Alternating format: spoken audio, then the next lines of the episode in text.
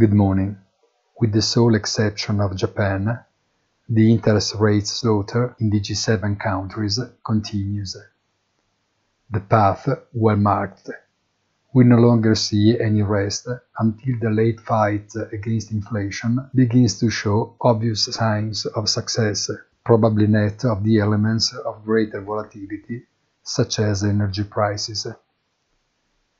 The chorus of central banks aligned in a common action was eventually joined by the Swiss National Bank, which finally decided to bring rates back to the positive zone.